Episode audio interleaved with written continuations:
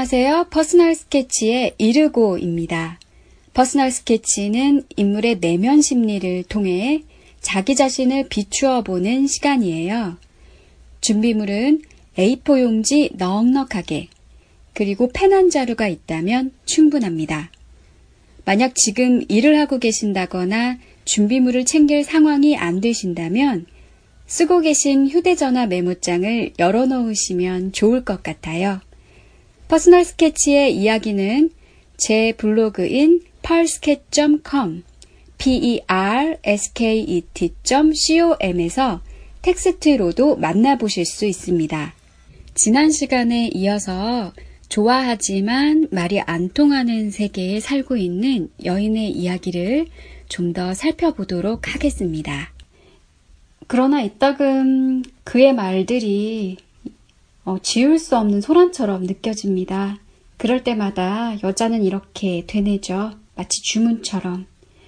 그래, 우린 말이 안 통하지만 서로 좋아할 수 있는 관계야. 관계라는 건 마음먹기 나름이거든. 음, 어떻게 보면은 이제 우리가 태도에서 행동이 결정되기도 하지만 행동에서 또 태도가 결정되기도 하죠. 어, 우리가 인지부조화라고 해서 상황을 바꿀 수 없다면 내 마음가짐을 바꾸기도 하는데요. 실제로 세계대전 때 그 포로들한테 어, 미국의 그 장점에 대해서 계속 글을 쓰게 했더니 전쟁이 끝난 뒤에 미국으로 어, 이민이나 이주를 하는 경우가 굉장히 많았다고 해요. 포로들 사이에서. 이런 거 보면은 어떤 행동을 통해서 그 태도마저 바뀐 경우가 되는데, 저는 기자 생활을 8년 정도 했는데요. 어느 잡지사에 있을 때 우등생이라는 꼭지를 맡았었어요.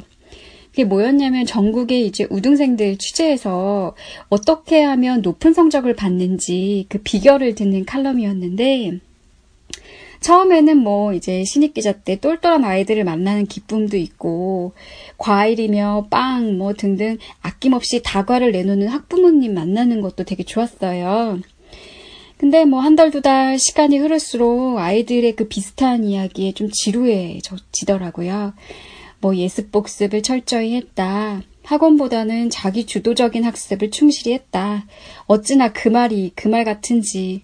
뭐 나중에는 대충 고개만 끄덕이고 딴 생각하던 적도 있고 막 그랬는데 이듬해 그 수능이 끝나고 어 굉장히 우수한 성적을 이제 거둔 친구들을 이제 인터뷰를 하게 됐는데 한 학생 집이 되게 기억에 남는 게 서울에 아직도 이런 곳이 있을까 싶을 만치 좀 낙후된 동네에 그 친구 집이 있었어요.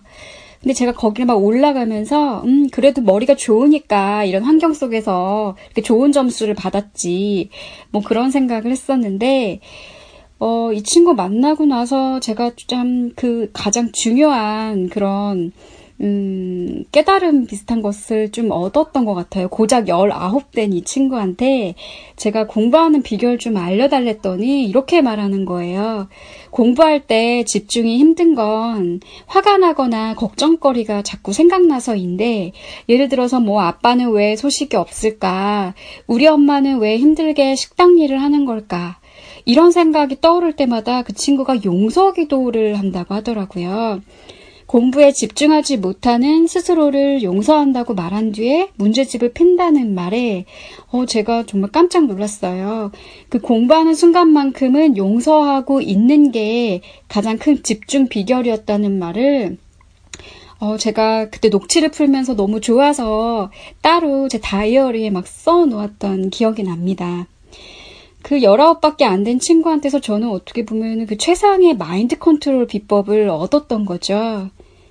어떻게 보면 그게 삶의 연금술일 수도 있을 것 같아요. 우리가 환경을 바꾸려고 할수록 더 무력감을 느끼기 마련인데, 바꿀 수 없다면 내가 그것을 어떤 자세로 보느냐, 어, 이러한 태도의 달, 어, 다름, 태도를 바꾸는 것도 어, 굉장히 음, 삶의 어떤 결을 달리할 수 있는 그런 방법이라고 생각합니다. 근데 그게 참 말이 쉽지 삶의 연금술까지 끌어올리기가 너무 쉽지가 않잖아요. 어떻게 보면은 우리는 이미 내용 같은 거를 정해놓고 꾸역꾸역 거기에 스스로를 밀어넣는 경우도 참 많은 것 같아요. 예를 들어서 상대와 어떤 대화를 하게 되었을 때도 정말 샘솟는 듯이 이렇게 자유롭게 어, 재미있게 공을 던지듯이 이렇게 대화가 진행되는 경우가 과연 얼마나 있을까. A라는 사람과 B라는 사람이 만났을 때 각자가 생각하는 이미 정해진 내용이 있고 그거를 그냥 반복하는 것에 지나지 않을 때도 굉장히 많잖아요. 제가 광고회사를 어, 인턴 생활을 조금 했었는데 너무너무 저한테는 잘 맞지가 않았어요. 근데 아유 내가 어떻게 들어간 회사인데 내가 참 백수 기간을 뚫고 이렇게 힘들게 붙었는데 라고 너는 일단 그 회사에 힘들게 붙었기 때문에 다녀야 해 라고 이미 내용을 정해놓고 어, 저 자신을 참 꾸역꾸역 밀어넣었던 것 같아요. 얼마나 회사를 가기 싫었냐면 제가 회사 주변을 세 바퀴 돌고 출근했던 기억이 납니다. 여러분들 그런 때 있지 않으셨나요? 어떤 이미 내용을 딱 정해놓고 나를 거기에 이렇게 자꾸 밀어넣었던 뭐 그때를 돌아가서 뭐 후회한다든지 상황을 바꿀 수는 없지만 그때 그럴 수밖에 없었던 그 약한 나를 한번 만나보시고 어루만질 필요는 있을 것 같아요. 어, 뭐 그런 기억들이 떠오르시는 분이 있다면 잠깐 일시정지 버튼 눌러주시고 내가 정말 내용을 어떤 세상적인 것이든 어, 나 스스로 만든 것이든 그걸 딱 내용을 미리 딱 정해놓고 나를 굉장히 강제적으로 어, 밀어넣었던 어떤 장면들 어, 그런 게 있으면 그때 좀 힘들었던 나를 한 번 더 만나보셨으면 좋겠어요. 그때 나한테 한번 편지를 써보는 것도 참 좋을 것 같아요. 음, 저는 이 작업을 한번 해봤는데, 그때 그, 정말 이렇게 다니기 싫었음에도 불구하고 반드시 나는 인턴을 뚫고 정규직으로 전환이 되어야 해. 라고 그 의지가 대단했던 제가 느껴지더라고요. 그래서 뭔가, 아, 네가 참 애썼구나. 너 나름으로는 참, 그 애씀이 참 대단했구나. 나 참 너 대견했던 것 같아, 그때. 이렇게 그때 애썼던 내가 뒤늦게 만져지더라고요. 그래서 여러분도 일시정지 버튼 눌러주시고 혹시 생각나는 그 장면들이 있으면 어, 그때 나에게 한번 편지 써보는 것도 좋을 것 같아요. 네, 다 쓰셨나요? 여자는 뭐 그렇게 관계라는 건 마음먹기 나름이거든 이렇게 읊조리면서도 그러한 간극을 또 못 견뎌 하죠. 제가 회사를 세 바퀴 돌고 들어왔던 것처럼 이 여인 역시 못 견뎌야 하는 만큼 그 세계에서 중심을 잡으려고 기우뚱 거립니다. 여자는 다만 넘어지지 않는 것만으로도 최선을 다하고 있다고 생각하죠. 하지만 최소한으로 버티고 있을 뿐입니다. 누구보다 여자도 잘 알고 있었어요. 하지만 듣고 싶지 않았죠. 그 안다는 느낌마저 벗어던지기 위해서 여자는 아침이 올 때까지 양쪽 귀를 막습니다. 그래요. 근데 가끔 이런 생각이 들어요.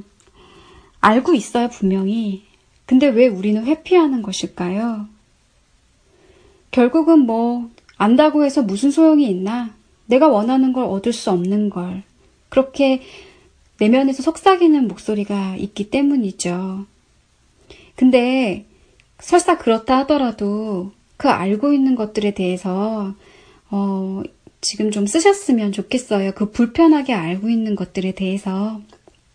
뭐 쓴다고 뭐가 달라지나요? 뭐 이렇게 생각하실 수도 있지만 우리가 그 불편하지만 알고 있는 거 외면하고 싶었던 것들을 그냥 편안하게 쓰면서 이렇게 정서가 표출이 되면 그때 그 정서는 다른 정서로 변화할 수 있는 계기가 되거든요.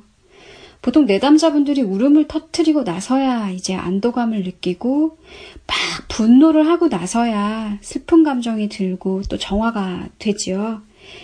그래서 음, 뭔가 이 내적 감각의 변화를 씀으로 인해서 좀 느껴보셨으면 좋겠어요. 더 이상 흩어진 내가 아닌, 휘둘리는 내가 아닌, 응집된 나로서 그런, 그런 나, 좀 힘들었던 파편화된 나를 한번 바라봐 주는 거예요. 그러한 가운데 어떤 자기의 연결감이 생기고 무기력한 내가 아니라 상황은 바뀔 수 없다 할지라도 그때의 나를 그 휩쓸리던 나를 바라볼 수 있는 눈이 있는 그 힘을 갖고 있는 자신을 발견하게 되거든요. 그러한 어떤 내적 감각의 변화는 너무나 소중한 경험인 것 같아요. 그래서, 음, 알고 있지만 참 불편해서 보고 싶지 않았던 것들을 한번 편안하게 써보세요. 그리고 충분히 느끼고 충분히 그 불편함을 바라보고 그 가운데에서도 조금씩 조금씩 그 감정들이 뭔가 어, 아주 꽉 나를 조여 있던 그런 코르셋 같은 뭔가 불편하게 나를 이렇게 계속 올감매던 것에서 그 올감에는 그것 자체를 바라봄으로 인해서 조금이나마 자유할 수 있는 어, 그런 계기가 되셨으면 좋겠습니다. 지금까지 좋아하지만 말이 안 통하는 이러한 어떤 모순적인 관계에 놓인 한 여인의 이야기를 통해서 여러분들 내면 심리도 조금씩 알아보고 쓰는 과정을 거쳤는데 좀 어떠셨는지 모르겠네요. 어, 제가 처음으로 진행하는 어, 첫 회라 좀 부족하고 서툰 면도 많았을 텐데 앞으로 또 다양하고 또 우리와 굉장히 비슷하지만 또 다르기도 한 그런 인물들을 통해서 음, 내면을 비추어 보는 그런 시간들 계속 가졌으면 좋겠습니다. 앞으로도 함께 해주실 거죠? 그러면 다음 인물 만날 때 뵙도록 하겠습니다. 감사합니다.